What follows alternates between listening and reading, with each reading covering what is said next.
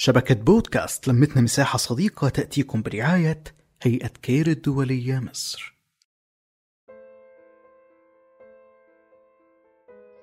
أهلا وسهلا فيكم بحلقة خاصة من بودكاست بصمة خير. ضمن شبكة لمتنا مساحة صديقة أصواتنا قوتنا. معي أنا نور بحلقة جديدة. يسعد مساكم وكل أوقاتكم عامرة بالخير والفرح. ما حدا فينا بيحب يسمع قصص مؤذية ولا حتى كلمات مسيئة بس هاد أبدا ما بيعني إنها مو موجودة بزماننا الحالي. ولو فتحنا عيوننا شوي رح نعرف إنها حوالينا بكترة لدرجة إنه لازم نكون أقوى وأوعى لنقدر نأسس مجتمع بيعرف يتعامل مع الحالات كلها ويتخلص من وجع الماضي مهما كان كبير ويعيش الحاضر بتفاؤل وحب كتير. مهما كبرنا رح يبقى في قصص علقانة بذاكرتنا. فيك تعدي للعشرة وإنتي مغمضة عيونك. وترجعي لطفولتك أيوة هيك تمام. من ضحكتك مبينة وين صرتي.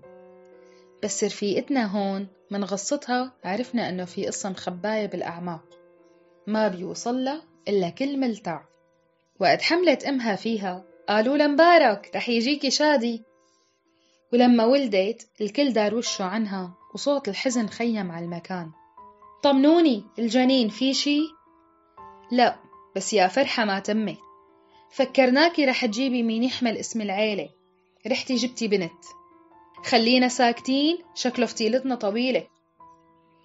بس هون للأسف الأم كانت ربيانة على حكي العادات القديمة. إذا جبتي بنت بتوطي راسك. والصبي هو سيد الأسياد. مالكن بطول السيرة.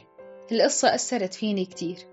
ومقولة الوجع ما بيوجع غير صاحبه هاد حكي مو صحيح.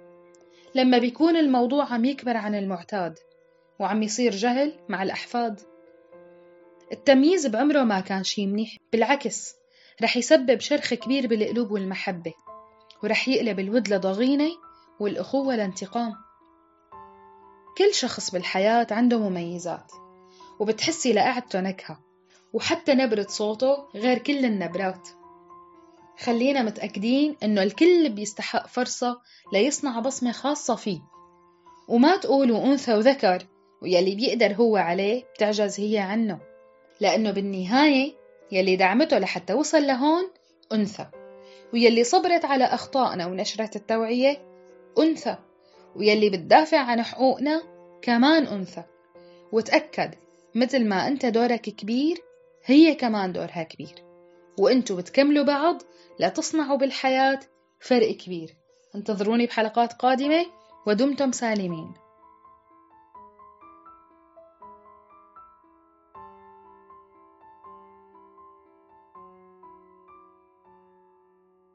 نحكي نتشارك نتواصل.